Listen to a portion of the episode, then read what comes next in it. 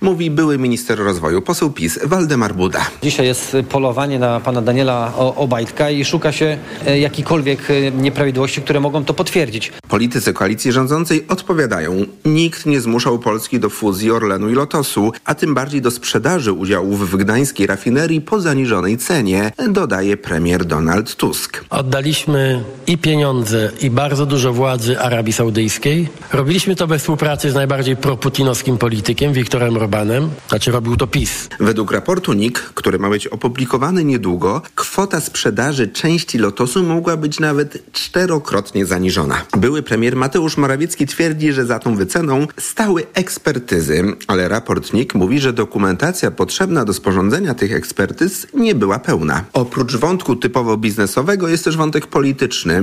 Dzisiejsza Gazeta Wyborcza publikuje informację posła trzeciej drogi Marka Biernackiego, według którego kluczowe decyzje w tej sprawie zapadały wyłącznie na linii prezes Kaczyński, Daniel Obajtek i że służby specjalne w tej sprawie miały związane ręce komentuje Donald Tusk. Wyglądało na to, że toczy się tam jakaś podziemna wojna na śmierć i życie między pisowskimi koteriami. A poseł Polski 2050 Paweł Ślis uważa, że to temat na kolejną sejmową komisję śledczą. Myślę, że komisja śledcza mogłaby się tym zająć, no bo ta komisja śledcza też ma pokazać obywatelom e, o tych nieprawidłowościach. No jak się będzie toczyło postępowanie, no to e, no, społeczeństwo nie będzie miało wiedzy, co się dzieje, co się działo, bo Mówi przecież to jest postępowania... prokuratorskim. Tak jest, gdyby to było postępowanie prokuratorskie. Mhm. A komisja śledcza daje taką możliwość e, obywatelom. Niektórzy politycy Koalicji Obywatelskiej, m.in. mecenas Roman Giertych, zapowiadają starania, by odwrócić tę fuzję, przynajmniej w części. Ale premier Tusk powiedział dziś, że może to być bardzo trudne.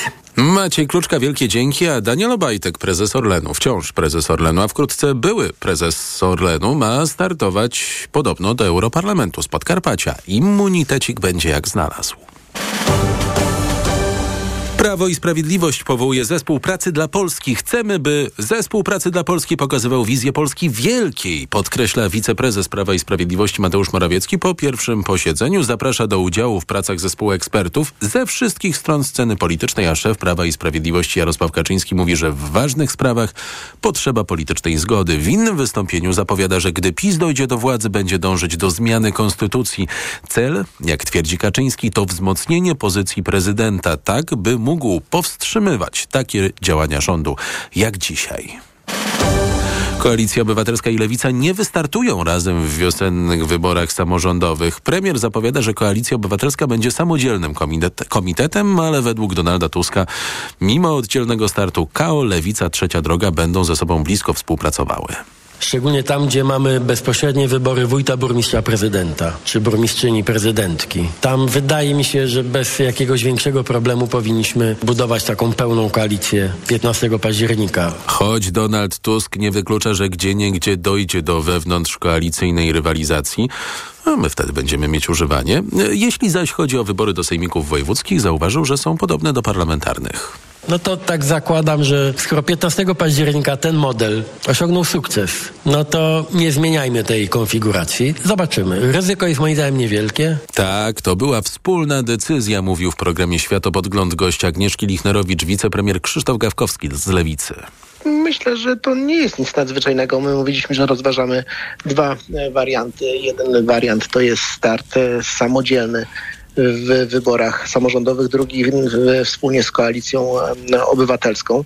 E, Ten projekt dotyczący wspólnego startu mm, przegrał z wyborami samodzielnymi. Startujemy zatem Komitecie Lewicy. Będą trzy bloki startowały, ale w przyjaźni z koalicją obywatelską, z trzecią drogą. Wybory samorządowe mają dać nam szansę wygrać w 16 sejmikach e, wybory. Policzyliśmy to, okazało się, że większe szanse są na to, jak będziemy startowali oddzielnie, żeby odbić e, od Podkarpacia mm, po wszystkie te sejmiki, w których PiS rządzi władzę, więc walczymy na samodzielnym komitecie.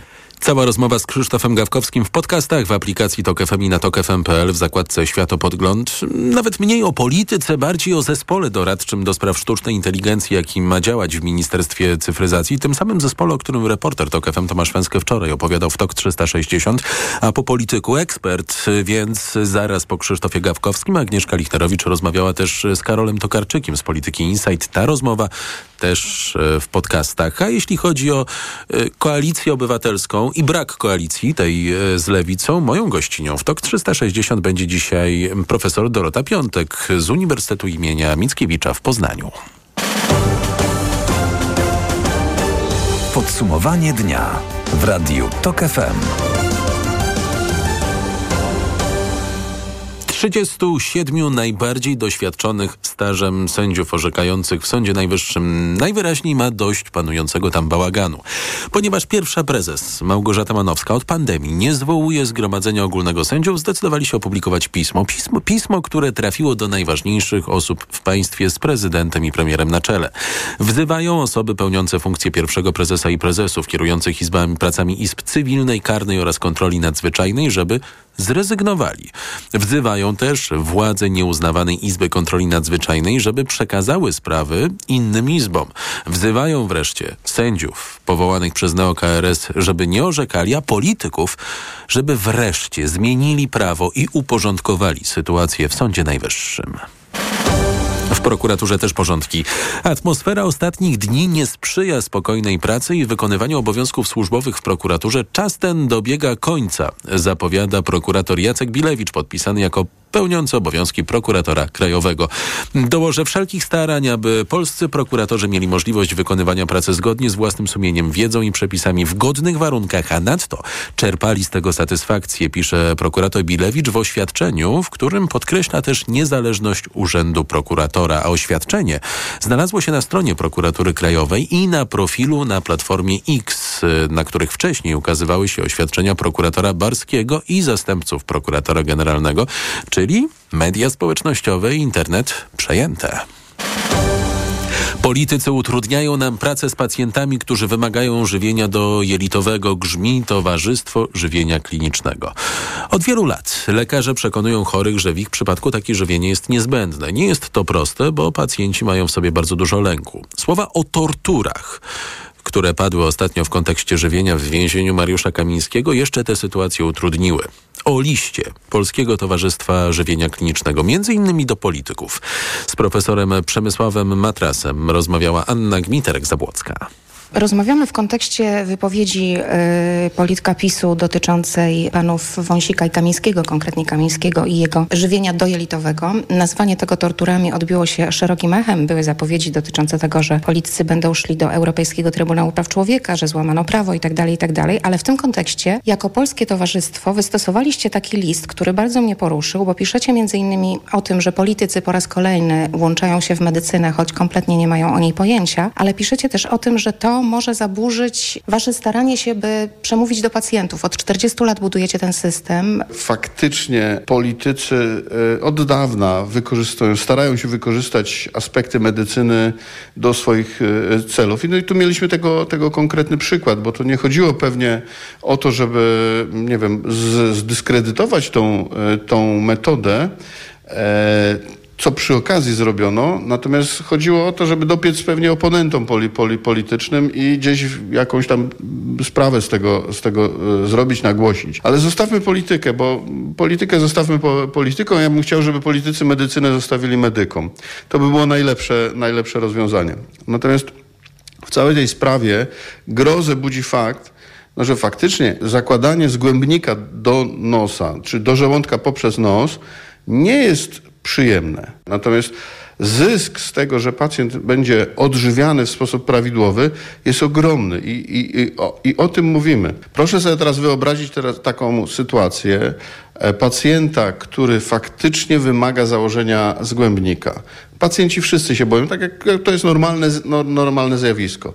Wychodzi przywódca partii, w którą on wierzy i mówi, że to są tortury i ja jako lekarz proponuję tą samą metodę jak ten pacjent będzie to odbierał. Czy on się zgodzi? No, no to jest właśnie ukryte dno całej tej wypowiedzi. Ukryte zło tej, tej, tej, tej, tej wypowiedzi. Wzbudzanie niepotrzebnego strachu u ludzi, którzy faktycznie potrzebują tej metody. Mam w głowie taką jedną pacjentkę, która miała około 45-50 lat, już teraz dokładnie nie pamiętam, która wymagała z założenia zgłębnika i dla której największym problemem było to, że ludzie będą się na nią gapili w kościele. Też musieliśmy porozmawiać na ten temat i ona powiedziała faktycznie w końcu, że no to ona nie będzie na to zwracała uwagi, prawda? Co na koniec by pan powiedział y, politykom, które mówi o tych torturach, które twierdzi, że, że absolutnie lepsze są kroplówki? Państwo, politycy, zostawcie medycynę medykom. Mamy duże plany, żeby leczenie żywieniowe no, wyszło, wyszło z tej takiej niszy, yy, żeby ludzie zrozumieli, że leczenie żywieniowe jest normalną metodą leczniczą, taką jak operacja, taką jak chemioterapia, taką jak antybiotykoterapia, to leczenie żywieniowe również jest w tej chwili standardowym postępowaniem. My nie jesteśmy e, czarodziejami z Hogwartu, tylko jesteśmy lekarzami, którzy używają tej metody na co dzień. A całej rozmowy z profesorem Przemysławem Matrasem, specjalistą żywienia klinicznego, w tym dojelitowego, można wysłuchać na tokefm.pl łamane na problem. Tok 360. Do Sejmu wpłynął rządowy projekt nowelizacji prawa farmaceutycznego dotyczący dostępu do antykoncepcji awaryjnej. Od 2017 roku tzw. Tak tabletki dzień po dostępne są tylko na receptę. Teraz mają być dostępne bez recepty od 15 roku życia, czyli od wieku przyzwolenia, w którym można legalnie uprawiać seks. To teraz małe kompendium wiedzy dla tych przerażonych i tych oburzonych. Antykoncepcja awaryjna, potocznie nazywana tabletką dzień po, stosowana jest po niezabezpieczonym stosunku lub gdy inne zastosowane metody antykoncepcji okażą się niewystarczające. Zapobiega zapłodnieniu przez blokowanie owulacji. Tabletki przeznaczone są do stosowania w sporadycznych przypadkach, nie mogą zastępować stałej metody antykoncepcyjnej. Antykoncepcja awaryjna nie powoduje przerwania istniejącej ciąży. TOK 360. Ministerstwo Zdrowia jutro ma przedstawić wytyczne dla lekarzy i szpitali w sprawie aborcji. Zapowiadane już dłużej niż rok zasady mają być pakietem bezpieczeństwa dla kobiet, żeby nie dochodziło do podobnych tragedii jak śmierć Izabeli z Pszczyny czy Doroty z Nowego Targu. A jeśli chodzi o prawo do aborcji, jest kilka projektów, stąd pomysł, żeby nad nowymi ustawami pracowała speckomisja. Partie powinny znaleźć ja nie wiem, czy to jest dobre słowo w tym kontekście. Kompromis, mówi Katarzyna Kotula, ministra do spraw równości. Ja proponuję, żeby tym kompromisem była po prostu dekryminalizacja. Będziemy mogli uchwalić takie prawo, które spowoduje, że zarówno kobiety będą się czuły bezpieczne, jak i ich najbliżsi, którzy im po prostu pomagają, czyli koleżanki, matki, partnerzy, mężowie czy też ojcowie i lekarze. Dla lekarzy niekaranie za pomoc w aborcji też jest sprawą najpilniejszą, mówi ginekolog Maciej Socha. W sensie prawnym jestem jednego pewien, że należy zrobić wszystko, żeby jak najszybciej dokonać depenalizacji aborcji. I tu jestem przekonany, że to pomoże wielu z tych lekarzy, którzy teraz się obawiają konsekwencji prawnych i to doprowadzi do poprawy tej sytuacji. Obecnie w Polsce aborcja jest dopuszczalna tylko w dwóch przypadkach, gdy ciąża zagraża zdrowiu lub życiu kobiety oraz gdy jest efektem gwałtu. No to jeszcze o powrocie do 2024 roku. Rząd wycofuje wniosek do Trybunału Konstytucyjnego o zbadanie zgodności konwencji stambulskiej z polską ustawą zasadniczą. W lipcu 2020 roku skierował go tam ówczesny premier Mateusz Morawiecki, który ścigał się wtedy ze Zbigniewem Ziobrą na to, kto jest bardziej twardogłowy. Wśród części prawników pojawiły się wówczas wątpliwości, czy polski Trybunał aby ma w ogóle kompetencje do orzekania w tej sprawie. Celem konwencji jest ochrona kobiet i dzieci przed przemocą domową, przypominał dziś premier Donald Tusk, który poinformował o wycofaniu wniosku z Trybunału. Ochrona kobiet przed przemocą to jest coś, co nigdy nie powinno być przedmiotem kłótni politycznej, tylko powinno być y, przedmiotem wspólnej troski, aby to jak najskuteczniej implementować. Mateusz Morawiecki składając wniosek do Trybunału mówił m.in., że dokument godzi w polski porządek prawny i ma podłoże ideologiczne. Konwencja stambulska w praktyce zobowiązuje państwa do opracowania realnego, kompleksowego systemu przeciwdziałania i zwalczania przemocy domowej. Podsumowanie dnia w radiu TOK FM. 50 miliardów euro wsparcia dla Ukrainy będzie głównym tematem czwartkowego szczytu unijnych przywódców w Brukseli. W mediach pojawił się już projekt konkluzji ze spotkania. Jest w nim deklaracja, że przywódcy wciąż będą wspierać Kijów zarówno finansowo, jak i militarnie. Nie wiadomo jednak, czy ostatecznie znajdzie się wśród tych przywódców Viktor Orban, bo Węgry do tej pory blokowały ten pakiet. Na dwa dni przed specjalnym szczytem Unii Węgry nadal blokują pomoc makro makrofinansową dla Ukrainy, trwają próby porozumienia z premierem Węgier. Z ustaleń Financial Timesa wynika, że jeśli Viktor Orban zrobi to samo i tym razem, czyli będzie blokować pakiet, pozostali liderzy ogłoszą, że Węgry zostaną odcięte od unijnych pieniędzy. A to miałoby odstraszyć zagranicznych inwestorów i osłabić węgierską walutę, czyli forinta. Według europosła byłego premiera Włodzimierza Cimoszewicza ostatecznie uda się dojść do porozumienia w sprawie finansowania Ukrainy, ale Cimoszewicz obawia się, że ostatecznie na zasadach dyktowanych jednak przez Wiktora Orbana. Jego warunek to jest taki, żeby kwotę 50 miliardów euro wydatkować w ratach rocznych. To się wydaje rozsądne, ale tak naprawdę chodzi tutaj o to, żeby Orban co roku uzyskiwał instrument nacisku na pozostałe państwa członkowskie. Unijni liderzy pojutrze rozmawiać mają też o kolejnych 5 miliardach euro bezpośrednio na dozbrojenie ukraińskiej armii. A NATO szkoli się. Żołnierze sojuszu biorą udział w największych manewrach od czasu zakończenia zimnej wojny. W różnych rodzajach ćwiczeń, między innymi na terenie Polski, weźmie udział nawet 90 tysięcy wojskowych z 31 państw członkowskich i ze Szwecji.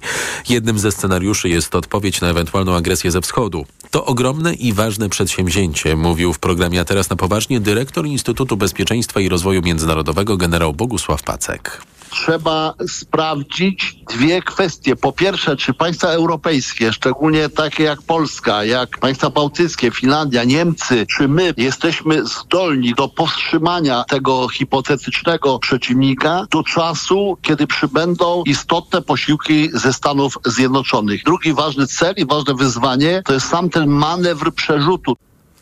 Natowskie ćwiczenia potrwają do maja.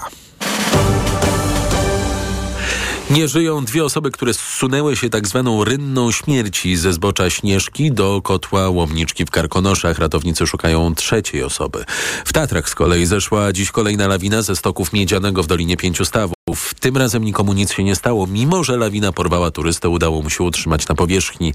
Cały czas mamy trzeci stopień zagrożenia lawinowego. Nawet wyjście do Morskiego Oka jest teraz ryzykowne, ostrzega tam Tomasz Zając z TPN-u ten żleb żandarmerii, którym w tamtym roku zjechała taka okazała lawina i wycięła dużo hektarów drzew, też w tym momencie jest to miejsce potencjalnie zagrożone na zejście lawiny. Tak samo zresztą jak żleb marchwiczny tuż przed schroniskiem nad Morskim Okiem. To nie jest dobry czas na chodzenie po górach. Taternicy apelują, taternicy też ratownicy apelują o zachowanie zdrowego rozsądku niżej w dolinkach trzeba się przygotować, że mamy odwilż, no więc e, zrobi nam się lód znowu i po raz kolejny e, trzeba mieć odpowiedni sprzęt e, w te doliny, w teren płaski, o niewielkim nachyleniu. Tutaj sprawdzą się raczki z kijkami, które podczas wędrówek po dolinkach e, zapewnią odpowiednią przyczepność. To jest TOK 360, podsumowanie dnia w TOK FM. Przed nami goście, ale wcześniej, skoro minęła 18.20, zobowiązany jestem powiedzieć, że przed Państwem Wojciech Kowalik. Ekonomia 360. Wojciech Kowalik. Na całego rusza proces wymiany władz spółek Skarbu Państwa. Na pierwszy ogień poszła dziś Enea, jeden z czterech państwowych sprzedawców prądu. Nadzwyczajne walne zgromadzenie Enei wymieniło część Rady Nadzorczej spółki, a to otwiera drogę do wymiany zarządu. Jutro kadrowe zmiany mogą się pojawić w Polskiej Grupie Energetycznej, pod koniec tygodnia w PKO Banku Polskim, a w przyszłym tygodniu w Orlenie. Tomasz Set Rady nadzorcze będą kluczowe w odpolitycznieniu spółek, bo to one mogą rozpisać konkursy na prezesów, a czytelne kryteria naboru kompetentnych osób to obietnice rządzących potwierdzone w umowie koalicyjnej, mówi profesor Tomasz Siemiątkowski z SGH. No wyobrażam sobie, że te kompetencje trzeba będzie zbadać. No nie cofnę się przed tym, co powiedziałem. Wzięto z kapelusza Obajtka i nie wyobrażam sobie, żeby dzisiaj kogokolwiek wzięto z kapelusza. Kadrowa rewolucja rusza, choć zmiany mogły się rozpocząć wcześniej, mówi była wiceprezeska PGE Bogusława Matuszewska. No ja jestem troszkę zaskoczona tempem, bo wydaje mi się, że akurat jeśli chodzi o te kluczowe spółki Skarbu Państwa, to dzieje się to relatywnie wolno. Wymiana władz potrwa do połowy lutego. Na liście znalazły się poza Eneo, PGE, PKO BP, Warszawska Giełda Orlen, KGHM i PZU. Tomasz Setta, TOK FM.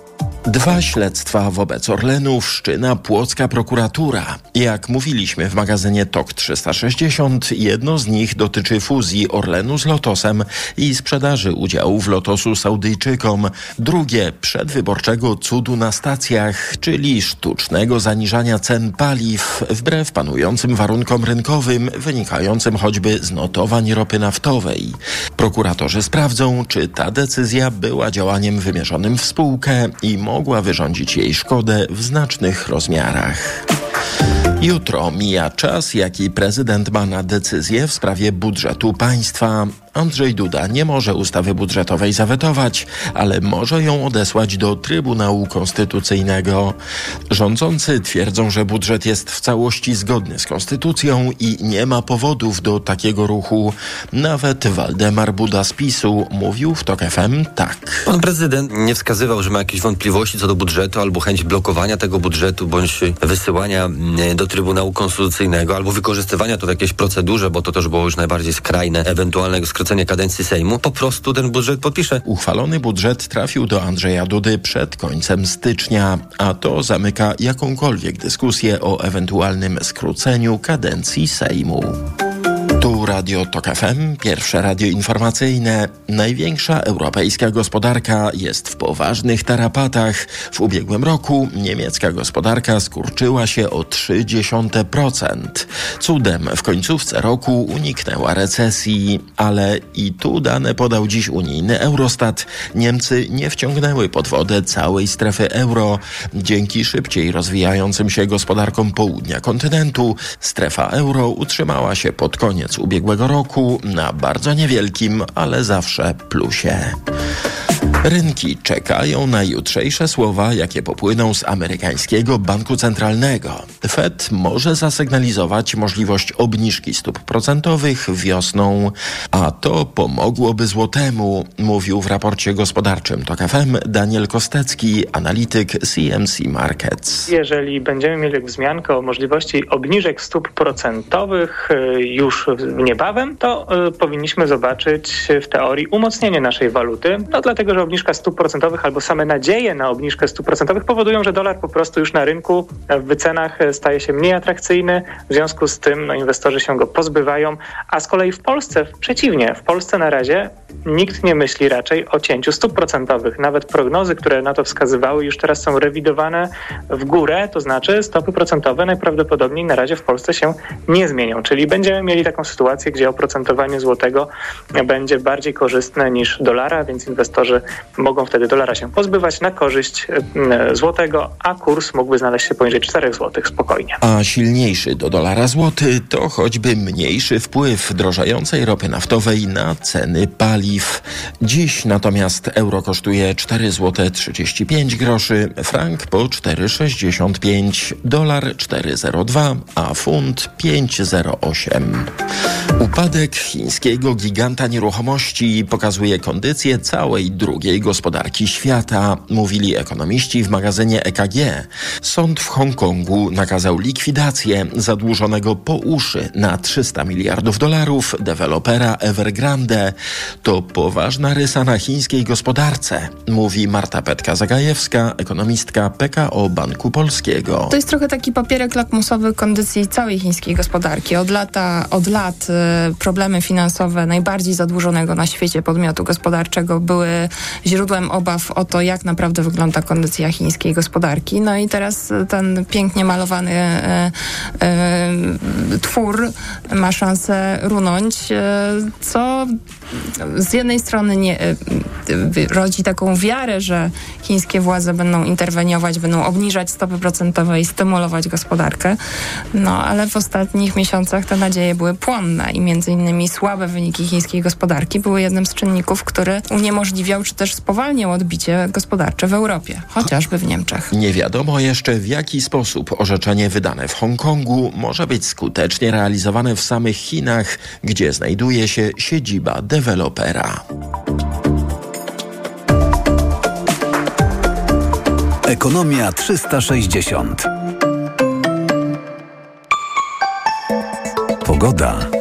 Jutro przeważnie pochmurno, owszem może się przejaśniać, ale nie radzę przywiązywać się do e, tych pojedynczych promieni słońca. No i z zachodu na wschód przesuwać się będą deszczowe chmury. Nie tylko deszczowe, bo w górach mo może to być deszcz ze śniegiem i śnieg. Na termometrach od 3 stopni na Suwalszczyźnie i w górach przez 6 w centrum do 8 na Dolnym Śląsku. Radio TOK FM. Pierwsze radio informacyjne. TOK 360. Za chwilę dołączy do mnie mój redakcyjny kolega Michał Janczura, y, który na TOK.fm.pl y, wraca do sytuacji w Domu Pomocy Społecznej w Kamieniu Krajińskim, opisanej przed weekendem, ale teraz y, Michał ma nowe ustalenia, nowe doniesienia o tym wszystkim już za chwilę. Reklama. Cześć wszystkim, tutaj Tomek. Słuchajcie, mam nowy samochód. Byłem na wyprzedaży w Toyocie i wyjechałem z salonu Corollą. Piękne, nowoczesne auto, hybryda piątej generacji. Wyświetlacz 12,3 cala z cyfrowym kokpitem. Jest też system multimedialny z kolorowym ekranem dotykowym w HD 10,5 cala. A to wszystko teraz w dobrej ofercie i to z korzyścią aż do 16 300 zł i z atrakcyjnym finansowaniem w ramach programu Kinto. Niesamowita sprawa ta wyprzedaż w Toyocie. Polecam. Panie Pascalu, ma pan jakiś przepis na tanią kuchnię? To bardzo proste. Idziesz do Media Expert, kupujesz sprzęty do kuchni z promocją multirabaty i piąty produkt masz 99% taniej. No i merci bardzo. Multirabaty w Media Expert. Im więcej produktów promocyjnych kupujesz, tym taniej. Drugi produkt 30% taniej lub trzeci 55% lub czwarty 80% lub piąty produkt 99% taniej. Więcej w sklepach Media Expert i na mediaexpert.pl.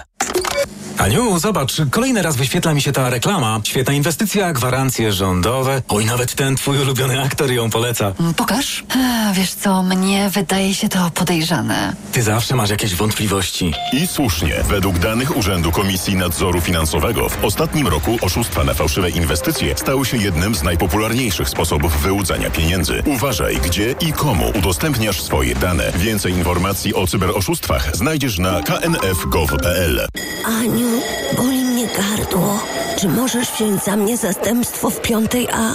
Oczywiście, Ewa. A ty na zapalenie gardła weź pastylki do ssania Septinum Silver. Wyrób medyczny Septinum Silver dzięki zawartości nanosrebra wspomaga leczenie infekcji bakteryjnych i wirusowych gardła. Łagodzi ból, chroni i nawilża gardło. Septinum Silver. Pierwsza pomoc przy bólu gardła. Dostępny także w sprayu. Producent oraz podmiot prowadzący reklamę Zdrowit. To jest wyrób medyczny. Używaj go zgodnie z instrukcją używania lub etykietą. Reklama. TOK 360. A razem ze mną w TOK 360 jest y, Michał Janczura, oczywiście Radio TOK FM. Witaj. Dzień dobry, kłaniam się nisko, dziękuję za zaproszenie. Y, Przed y, weekendem w ubiegłym tygodniu ujawniłeś na TOK FM.pl e, wykorzystywanie dzieci z niepełnosprawnościami w Domu Pomocy Społecznej e, w Kamieniu e, Krajińskim, przypadki przemocy również. Teraz wracasz e, do tej sprawy już po weekendzie również na TOK FM.pl z nowymi doniesieniami, z nowymi ustaleniami o co chodzi. E, Tak, znaczy w kwestii tylko małego takiego e, wyjaśnienia, to jest tak, że jeżeli chodzi o ujawnienie tych nieprawidłowości, to w zasadzie zrobiła to sama prokuratura za pośrednictwem różnych instytucji, które ją powiadomiły o możliwych e, nieprawidłowościach. Natomiast kanał 10, a więc lokalni dziennikarze Sempólna Krajeńskiego i Kamienia Krajeńskiego no, pokazali, co się działo w kościele. Myśmy tutaj opisali w zasadzie to, co oni odkryli, bo oni tam mieli zamontowaną swoją kamerę w tymże kościele. No i przez to, że ona nie była wyłączana pomiędzy nabożeństwami, to rejestrowała też to, co się działo właśnie w godzinach, w których y, tak naprawdę nikt y, poza tymi sprzątającymi osobami i siostrami zakonnymi w tym kościele nie przebywał. Jeżeli chodzi o e, ciąg dalszy, no to on dotyczy tego, co przekazała nam głównie dyrektorka miejscowej e, szkoły. Ja, to też ma swoje tło i to jest, to jest może troszeczkę kontynuacja tego, o czym mówiliśmy już w naszym radiowym serialu dokumentalnym Piecza, bo ja przypomnę, że myśmy tak naprawdę wzięli na radar ten konkretny DPS w 2021 roku właśnie w trakcie emisji serialu radiowego Piecza. Wtedy opisywaliśmy historię historię pewnego chłopca, który zdaniem lekarz, lekarki psychiatry, psychiatry, która leczyła w tym DPS-ie, ten chłopiec w ogóle nie powinien się tam znaleźć, bo ona nie widziała, ona nie dostrzegła u niego żadnych mm, chorób, ani nic, co wymagałoby takiej opieki, jaka jest oferowana przez DPS. Ale on tam był przez wiele lat. No i teraz okazuje się, że dyrektorka szkoły po tym, jak pewne sygnały na ten temat padły na posiedzeniu Rady Powiatu, no, przyznała, że rzeczywiście do niej do szkoły uczeszcza dwóch y, chłopców, którzy są, mówiąc wprost, w normie intelektualnej, którzy są zdrowi, którzy nie wiadomo dlaczego są w tym DPS-ie i mieli tam trafić na moment dosłownie, na tak zwane przeczekanie, gdy znajdzie się jakiś inny dom, a są tam już kilkanaście miesięcy. No i też dyrektorka Bo powiedziała, to jest często że... pułapka bez wyjścia, taka sytuacja. Znaczy, no to już mówią eksperci yy, tutaj możemy się tylko posiłkować, cytować w zasadzie te wypowiedzi, że yy, no, yy, dzieciaki nie najlepiej rozwijają się w takich miejscach, że to powoduje, że w zasadzie po pewnym czasie są potem skazane na DPS na długie lata. A też no, wiadomo, i to tym też mówiliśmy, że częsta zmia zmiana miejsc pobytu, gdy dziecko się już przywiązało, gdy się przyzwyczaiło do tego miejsca, też nie jest wskazana mnóstwo przeciwwskazań. Natomiast to, co, to o czym opowiadała dyrektorka, to też no, wizyta w tym miejscu i to, co tam e, zauważyła. To znaczy, gdy weszła do tego DPS-u, w, w kącie za, przy drzwiach zauważyła e, chłopca, który to, było, to była osoba z niepełnosprawnością, która zdaniem siostry siedziała za karę, bo podłożyła nogę innemu dziecku. No i ta kara nie trwała 2-3 minuty, tylko jak ta pani wychodziła z tego DPS-u kilkadziesiąt minut później, to to dziecko dalej tam siedziało. No i ona też mówi o tym, że to, co tam widziała, ją e, niepokoiło. My trochę e, jesteśmy w, takim, w takiej sytuacji, że posiłkujemy się tym, co w jakiś sposób wyszło poza e, ten DPS, albo wiemy o tym, co się mogło tam dziać, tylko na podstawie sytuacji, kiedy właśnie albo ktoś coś, coś powie ze środka, albo te osoby wychodziły na zewnątrz, e, które są pensjonariuszami tego DPS-u. Tak było między innymi w sprawie jednego z dzieci, którym trafiło do adopcji i przechodziło taką zwykłą procedurę adopcyjną, czyli między innymi w ośrodku adopcyjnym było, podlegało badaniu e, psychologicznemu. No i wtedy też e, doszło do sytuacji, że dyrektorka tego ośrodka adopcyjnego po sygnałach od psychologów klinicznych była zmuszona powiadomić prokuraturę bo ten, to dziecko, które w tym badaniu brało udział, po prostu sygnalizowało, że e, mogło paść ofiarą przemocy psychicznej i fizycznej. W tym kierunku zresztą jest prowadzone śledztwo, więc my też nic nie wyrokując, nie przesądzając, no musimy cierpliwie poczekać teraz na to, co powiedzą śledczy, bo oni się tą sprawą zajmują i zgodnie z tym, co usłyszałem w prokuraturze w Tucholi, bo to prokuratura rejonowa właśnie z tego miasta prowadzi śledztwo, e, to postępowanie może się zakończyć już w lutym. To, co opisujesz dzisiaj, to jest też pewien kontekst y, lokalny. Ja nie chcę tego nazwać zmową milczenia, bo wydaje mi się, że to jest za duże słowo, ale to są takie relacje, że czuliśmy, że w relacjach y, z siostrą y, prowadzącą y, ten dom pomocy społecznej, że coś było nie tak.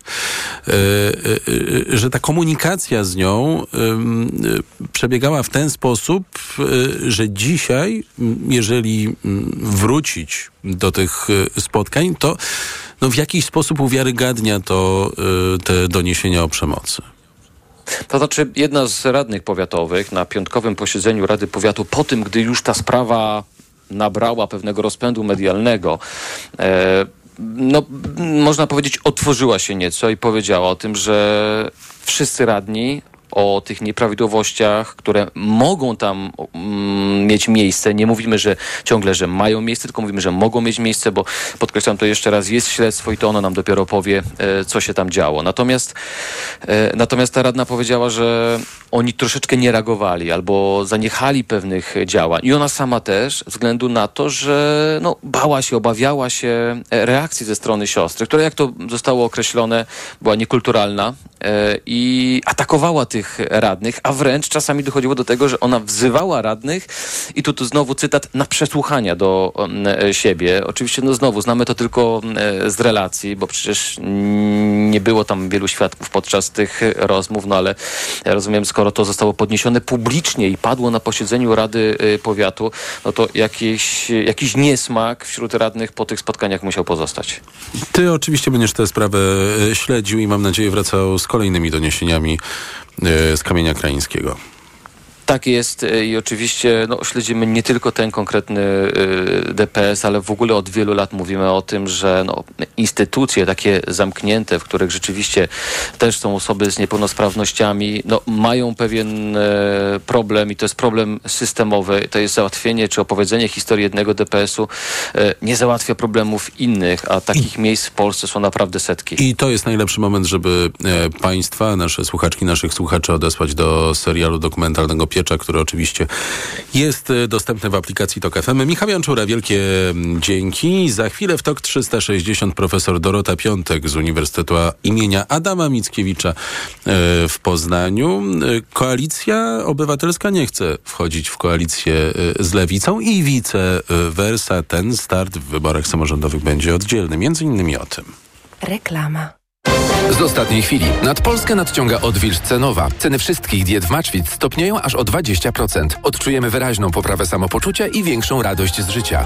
Tylko do 30 stycznia. Zamów catering dietetyczny Maczwit z rabatem w aplikacji lub na maczwit.pl. Co można kupić za 40 groszy? Dwie kostki czekolady, pół jajka albo dzienną porcję witamin i minerałów, bo tylko tyle kosztuje jedna tabletka ActiVitaminer Senior D3. Suplementy diety ActiVitaminer Senior D3 to witaminy i minerały wzbogacone aż o 2000 jednostek witaminy D3, tak potrzebnej jesienią i zimą. Activitaminer Senior D3 znajdziesz w swojej aptece w bardzo dobrej cenie. Witamina D pomaga w prawidłowym funkcjonowaniu układu odpornościowego. Aflofarm. Więcej na vitaminer.pl.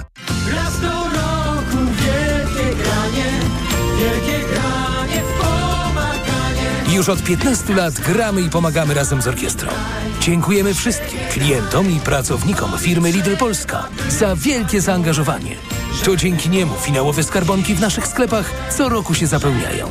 Więc możemy pomagać bardziej. Dzięki, że byliście razem z nami. Pamiętajcie, gramy do końca świata i jeden dzień dłużej. Cześć, siema! W Auchan ceny lecą w dół. Wybrane produkty o 50% taniej. Masło ekstra polskie mlekowita 200 gramów tylko 3,44 za sztukę. Cena sprzed pierwszego zastosowania obniżki do 6,88. Oferta ważna do 31 stycznia. Szczegóły na oszą.pl. Porozmawiajmy o zakładaniu firmy. Jest z nami Radek Kotarski. Panie Radku, czy zna pan słowo infakt? Oczywiście, że tak. Co to znaczy infaktować? Infaktować to prowadzić firmę bez zmartwień. A ten, kto infaktuje? Ten wystawia faktury w aplikacji Infakt, a księgowy z Infaktu dba o porządek w księgowości. Infaktycznie. Załóż firmę bezpłatnie i bez wychodzenia z domu na infakt.pl. Infakt. Zakładanie firm i księgowość w jednym miejscu. Polecamy. Wodek Markowicz i Radek Kotarski. Stosujesz kapsułki wspierające zdrowie wątroby? Wypróbuj nowość Esselif 600. Dlaczego? Esselif 600 to aż 600 mg fosfolipidum essentiale z nasion soi w jednej kapsułce. Suplement diety Esselif 600 stosuje się raz dziennie, a opakowanie wystarcza na 50 dni. Zapytaj w aptece o Esselif 600, a cena na pewno pozytywnie Cię zaskoczy. Esselif 600. Zdrowie dla wątroby, korzyść dla portfela. Wyciąg z ostryżu długiego wspiera zachowanie zdrowej wątroby. Aflofarm. Finał wielkiej wyprzedaży w Media Expert. A do tego na produkty objęte promocją do 50 lat 0% i nawet do maja nie płacisz. RRSO 0%. Odkąd Ania poszła do szkoły, w naszym domu na stałe zagościł Lipomal Multi 6 Plus. Wiem, że zawsze mogę na nim polegać, dlatego bez obaw podaję go Ani. Lipomal Multi 6 Plus zawiera aż 5 wyciągów pochodzenia naturalnego, w tym wyciąg z kwiatostanu lipy, który wspomaga odporność oraz utrzymanie zdrowia układu oddechowego, czyli nosa, zatok, gardła i oskrzeli. Moim zdaniem Lipomal Multi 6 Plus jest naprawdę skuteczny. Suplement diety Lipomal Multi 6 Plus. Naturalne wsparcie. Aflofarm. Za dużo obowiązków, za mało odpoczynku. Przez to wciąż czułam się zmęczona i dlatego byłam przygnębiona. To niestety odbijało się na naszych relacjach. Mama była smutna i zmęczona. Na szczęście mam to za sobą, a pomógł mi Mebevit B kompleks, skuteczne wsparcie układu nerwowego. Suplement diety Mebevit zawiera kompleks aż siedmiu witamin z grupy B dla sprawnej pracy umysłu. Teraz jestem mniej zmęczona i dzięki temu odzyskałam dobry nastrój. Mebevit B kompleks. Odzyskaj balans. Zdrowit. Reklama. TOK 360. Gościnią TOK 360 jest profesor Dorota Piątek z Wydziału Nauk Politycznych i Dziennikarstwa Uniwersytetu im. Adama Mickiewicza w Poznaniu. Dobry wieczór. Dobry wieczór. Koalicja Obywatelska i Lewica jednak nie wystartują razem w wyborach samorządowych. Wczoraj wprawdzie jeszcze słyszeliśmy, że to jest, e, wygląda na to kwestia kilku dni negocjacji, e, sobotniej decyzji po stronie Lewicy i do takiego startu dojdzie. Przez ostatnie dni słyszeliśmy też, e, jak to obu stronom, chociaż chyba szczególnie Lewicy mogłoby się opłacać. Dziś jednak okazało się, że obie strony zgodnie, tak przynajmniej twierdzą, stwierdziły, że no, skoro taka formuła startu rozbitego, że tak powiem, w poszczególnych komitetach e, Koalicji Obywatelskiej, Lewicy Mhm. i Trzeciej Drogi zadziałała 15 października, to dlaczego mm, miałaby nie zadziałać teraz? W którą z tych narracji właściwie wierzyć? Y, No to zawsze kwestia wiary to jest kwestia ocenienia subiektywnie oczywiście, kto jest bardziej wiarygodny y, jako, jako tłumaczący czy interpretujący sytuację. Ja myślę, że ta formuła się sprawdziła i nie sprawdziła. Y, Ona się sprawdziła w tym sensie oczywiście, że, że wszystkie komitety przeszły progi wyborcze i mogły utworzyć koalicyjny rząd. Natomiast nie do końca w przypadku lewicy ona tak się bardzo sprawdziła, dlatego że no, lewica, Oj, tak. czy wynik lewicy był rozcza- Także y, myślę, że tutaj zadziałały jakieś inne mechanizmy. Y, Nie do końca, mm, nie, nie do końca chyba jest tak, że, że wszystkim jednakowo zależało.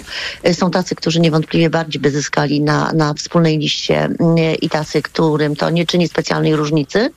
Natomiast wszystko i tak się oczywiście rozstrzygnie, czy będziemy mogli interpretować te wszystkie wydarzenia dopiero wtedy, kiedy wybory się, się dokonają. Ale by, by Ja rozumiem, że tutaj do stracenia myślę, stosunkowo dużo miała lewica, bo e, liczyła na umocnienie się w e, samorządach, a Donald Tusk tymczasem, będąc na czele Znaczy- e, rządu, on właściwie Mhm. może umacniać pozycję swojego, może nie tyle Może ugrupowania, co swojej pozycję. koalicji.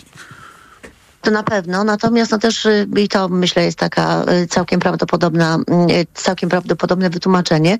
Jest już najwyższy czas podejmować pewne decyzje i kroki. No w końcu termin wyborów został oznaczony wyraźnie i czasu jest naprawdę tak y, niewiele, że warto byłoby sytuację uczynić jasną, podjąć jakieś decyzje, rejestrować pomału komitety wyborcze i no też wyjaśniać wyborcom, z kim czy na kogo będą mogli oddawać realnie głosy. Także ja myślę, że czas decyzji nadchodzi, czy nadszedł, a widocznie nie powiodły się jakieś ustalenia, być może, być może na poziomie jakichś szczegółowych rozwiązań i tyle. Natomiast ja bym też nie przywiązywała takiej dużej wagi do y, takich formalnych aspektów tej całej sytuacji. Najważniejsze będzie, jak to będzie wyglądało w praktyce, jak to będzie wyglądało w y, kampanii wyborczej.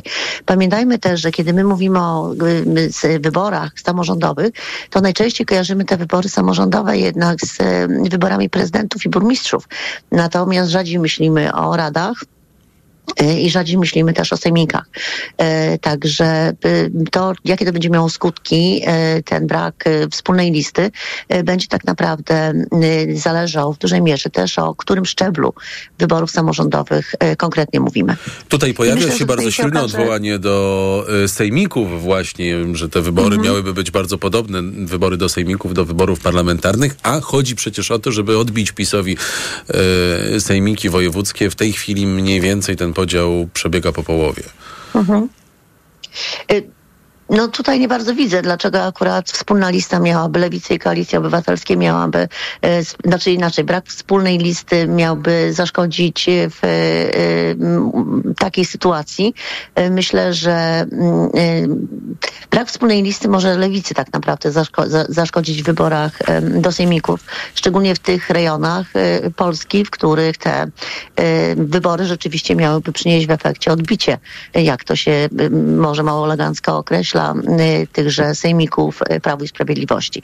Także no, no tutaj, tutaj nie sądzę, żeby, by, znaczy sądzę, że dla Lewicy pewnie lepsza byłaby sytuacja, gdyby jednak mogła startować w koalicji, bo wtedy ma większe szanse na wprowadzenie realnie swoich przedstawicieli do sejmików, niż w sytuacji pójścia osobno. Szczególnie powtarzam, no, w tych częściach kraju, w których to jednak nadal ugrupowania postrzegane jako no, bardziej konserwatywne czy tradycyjne, mniej progresywne są no, silniej popierane. Jasne. A skoro mowa o tych um, ugrupowaniach postrzeganych jako bardziej tradycyjne, w jakim punkcie wyjścia przed tą kampanią samorządową są PiS i y, Konfederacja? PiS jakby chyba się nie umie odnaleźć ciągle w nowej rzeczywistości, a Konfederacja trochę przyćmiona. Konfederacja rzeczywiście zeszła na plan drugi, ale to trochę powiedziałabym, wracamy do sytuacji takiej sprzed wyborów, takiej, która trwa od kilkunastu lat. To znaczy znowu mówi się przede wszystkim o dwóch ugrupowaniach, dwóch głównych ugrupowaniach najsilniejszych, bo po tej no, lewej stronie sceny politycznej też mniej się mówi o partiach, które tych innych poza, poza Platformą Obywatelską i poza oczywiście w tej chwili trzecią drogą. Konfederacja jakby straciła impet, natomiast no trudno mi komentować to, co robi e, Prawo i Sprawiedliwość, e, no bo to chyba wykracza poza jakieś takie, powiedziałabym, racjonalne mm, interpretacje. E, oczywiście te, te, zachowania, one mogą mieć jakiś skutek, czy mogą w jakiś sposób być, czy rezonować, ale tylko i wyłącznie, znaczy pozytywnie, tylko i wyłącznie wśród tego elektoratu, który jest postrzegany jako no, ten właśnie twardy, taki stały elektorat. Natomiast myślę, że brnięcie w ten w tę narrację, e, która się nie zmieniła od czasu wyborów, no jedynie prowadzi do, do e, takiego, no słowa marginalizowanie to oczywiście jeszcze nie użyję, bo to byłoby zdecydowanie na, e, na wyrost, natomiast myślę, że to może jedynie zniechęcać do, do, tego ugrupowania tych wyborców, którzy są albo neutralni, albo na przykład mają też oczekiwania co do sposobu jakiegoś bardziej eleganckiego prowadzenia spraw politycznych. Profesor Dorota Piątek z Wydziału Nauk Politycznych i Dziennikarstwa Uniwersytetu imienia Adama Mickiewicza w Poznaniu była gościnią TOK 360. Bardzo dziękuję. Za chwilę historyk italianista dr Piotr Podemski o szczycie Włochy Afryka i pomyśle wysyłania migrantów z Włoch do Albanii. TOK 360 Największą zbrodnią e, Prawa i Sprawiedliwości, abstrahując od wszystkich przestępstw, nadużyć i innych rzeczy, które zrobili, było to, że zmarnowali 8 lat naszego życia. 8 lat życia naszych najbliższych, że cofnęli nas o te 50 lat, zamiast pchnąć nas do przodu, ku przyszłości, w której żyć będą nasze dzieci. Dlatego wszyscy dzisiaj tutaj jednym głosem apelujemy do prezydenta Dudy, żeby nie marnował ani sekundy więcej naszego czasu. Mamy dzisiaj e, dwóch e, poważnych e, kandydatów do stanowiska premiera. Nie ma potrzeby zwlekać, kombinować, kluczyć. Trzeba po prostu jasno i wyraźnie powiedzieć tak Naród, który wybrał Pana na to stanowisko, suweren, który powierzył Panu tę misję, właśnie przemówił. Dlatego po spokojnej analizie i przeprowadzonych konsultacjach postanowiłem powierzyć misję sformowania rządu premierowi Mateuszowi Morawieckiemu. Prezydent się skompromitował. 11,5 miliona ludzi zostało dziś spoliczkowanych przez prezydenta i tak naprawdę zobaczyło, że prezydent nie wyszedł z żadnych szat PiSu przez te wszystkie ostatnie 7 lat, a cały czas jest prezydentem, który jest pod nóżkiem Kaczyńskiego. Radio TOK FM. Pierwsze radio informacyjne.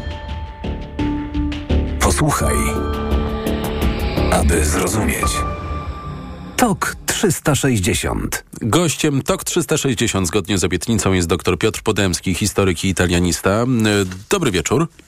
Dobry wieczór. W Rzymie szczyt Włochy, Afryka, jednocześnie tam bardzo duży nacisk y, na rozwiązywanie problemów leżących u podstaw masowej migracji z Afryki. Jednocześnie albański sąd konstytucyjny y, zdecydował, że umowa z Włochami, na mocy której tysiące migrantów uratowanych na morzu przez włoskie jednostki mają być wysyłane do Albanii na czas rozpatrywania ich wniosków o azyl, ta umowa wedle albańskiego sądu konstytucyjnego może zostać zawarta i zgodnie z umową, która ma obowiązywać przez pięć lat, Albania mogła aby przyjąć do 3000 migrantów y, jednocześnie. Y, 3000 migrantów to wydaje mi się stosunkowo niedużo jak na liczbę e, osób, które próbują dotrzeć do Europy przez Morze Śródziemne. Mm, o co więc chodzi w tej umowie? Tak naprawdę chodzi o pewien gest, o pokazanie sprawczości, ponieważ pani premier Meloni no, póki co poniosła klęskę całkowitą w zderzeniu z problemem, e, problemem migracji. Obiecywała swoim wyborcom, że położy jej kres, że to jest problem, który da się rozwiązać, jeżeli tylko się nie będzie grzęzło w tym imposybilizmie lewicy. A tymczasem póki co okazało się, że w czasie jej rządów y, liczba uchodźców, imigrantów przybywających do Włoch się podwoiła, a nie spadła. A więc coś robić trzeba. Y, pomysł wysłania ich do Albanii, no oczywiście jest dość taki e, obrazkowo, mm, ładnie, ładnie sprzedaje, wydaje się, że to będzie ładnie wyglądało, ale te liczby rzeczywiście są dość umiarkowane i to problemu nie rozwiąże. No z drugiej strony Meloni, kiedy zabierała głos wczoraj na tym właśnie szczycie z Afryką, e, bardzo chciała, zadbała o to, aby zmyć z siebie ten wizerunek rasistki e, i raczej mówić o sobie jako o realistce, jako osobie, która rozumie, że migracja sama nie ustanie, że póki tam po drugiej stronie morza będzie bieda, bieda, tutaj będzie bogactwo w Europie, ta migracja będzie trwała, więc trzeba szukać tak naprawdę tych strategicznych rozwiązań e, tam, po drugiej stronie morza, aby ludzie z Afryki nie musieli starać się uciekać do Europy. I na to w tej chwili kładzie główny nacisk. E, premier Albanii Edi Rama, e, tłumacząc e, te decyzje o utworzeniu ośrodków dla migrantów w Albanii, mówi, że rząd wspiera Włochy na znak wdzięczności w imieniu Albańczyków, którzy znaleźli w tym kraju schronienie po upadku komunizmu w latach 90. To był początek lat 90. I, i, i, i rzeczywiście to była dość głośna sytuacja i bardzo duża migracja Albańczyków do Włoch, to ma rzeczywiście taki wymiar symboliczny, te dzisiejsze decyzje? No, w pewnym sensie tak, oczywiście pamiętamy wszyscy właśnie z lat 90. te pontony, bardzo takie nieprofesoryczne, bardzo no, nieprofesjonalne, które przepływały tam gdzieś na Otran, to właśnie w Morze Adriatyckie i dostawały się do Włoch. Rzeczywiście Albańczycy płynęli. I statek Flora. Tak, tak. I wtedy właśnie we Włoszech był to również powód do narzekań, że oto będzie mafia albańska, przestępczość. No imigranci zawsze, czy zwykle bywają widziani w ten sposób, e, zawsze przynoszą inną kulturę, e, z tym się wiążą pewne problemy i tak to było. Ale dzisiaj no, nie posądzałbym raczej mm, rządu albańskiego tak wielki sentymentalizm. Chodzi tylko o to, aby uzyskać nieco dofinansowania. Tutaj mówi się o 200 milionach euro rocznie, które Włochy miały przeznaczyć dla Albanii za tę pomoc. No i także o takiej budowie pewnej sympatii, ewentualnie e, wejściu we wdzięczność, pozyskaniu wdzięczności Meloni na przyszłość, to jednak Włoszech ma pewien taki posmak postkolonialny. Pamiętajmy, że Albania była jedną z szystowskiego reżimu i napaści. E, a więc było to tak, że Włochy te Albanię traktowały jako swoją europejską kolonię. No dzisiaj załatwianie z nią tego dealu e, antymigranckiego w pewnych kręgach, zwłaszcza kręgach lewicy, nie brzmi we Włoszech najlepiej. Mm, wspomniałem o tym, to się zbiega ze szczytem Włochy-Afryka e, w Rzymie, a na tym szczycie włoska premier e, Giorgia Meloni e, promuje coś, co się nazywa plan Mattei, przyjęty przez obie izby włoskiego parlamentu. O co chodzi?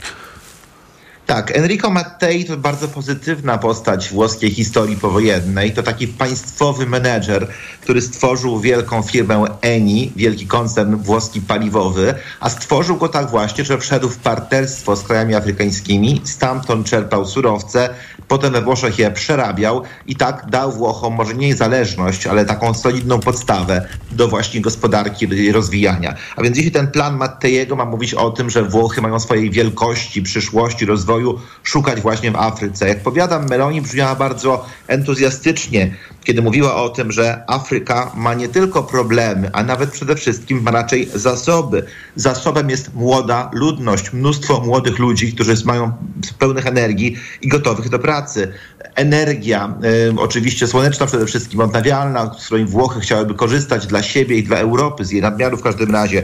Zasoby mineralne, a więc też potencjał rozwoju przemysłu. Meloni mówi więc, że chcą zbudować most Włosi i Afrykańczycy pomiędzy sobą.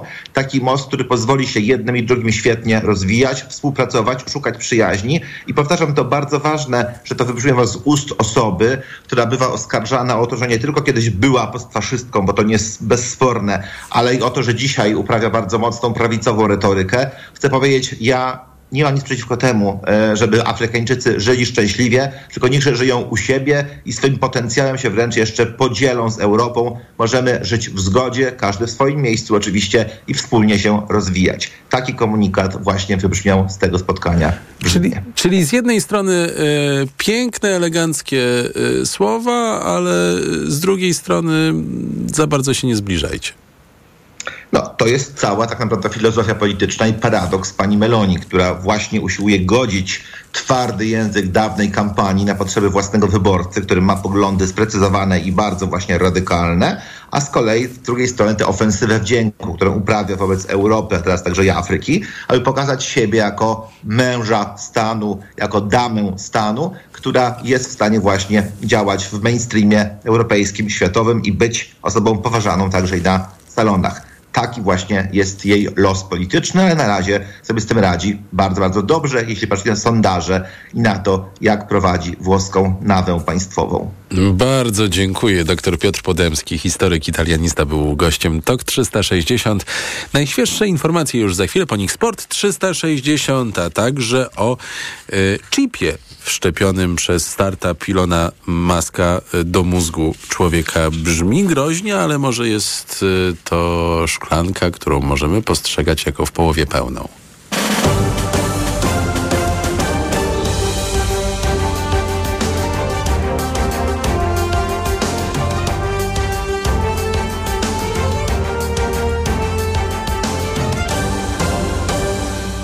Reklama. Wchodzę na wagę i znowu przytyłam. I te napady głodu. Tak, Aniu. I chęć na batonika, i potem spadek energii, i senność. Skąd wiesz? Już to przerabiałam. Okazało się, że miałam wahania poziomu cukru we krwi. Mnie pomógł trisulin. Suplement diety Trisulin to aż trzy ekstrakty roślinne dla wsparcia prawidłowego metabolizmu glukozy. Trisulin to połączenie morwy, kozieradki oraz górmaru, który dodatkowo kontroluje wagę, zmniejszając apetyt na słodycze. Trisulin i cukier w normie. Zdrowit. Poznaj mega sposoby na oszczędności w Rosmanie. Między innymi wszystkie czteropaki saszety Whiskas.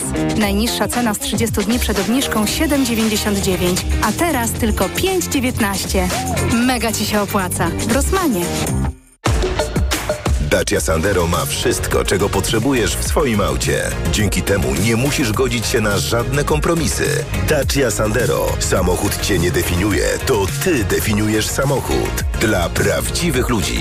Wybierz Dacia Sandero lub Sandero Stepway w wersji Eco G z fabryczną instalacją LPG w cenie wersji benzynowej. Zyskaj dodatkowo do 2400 zł.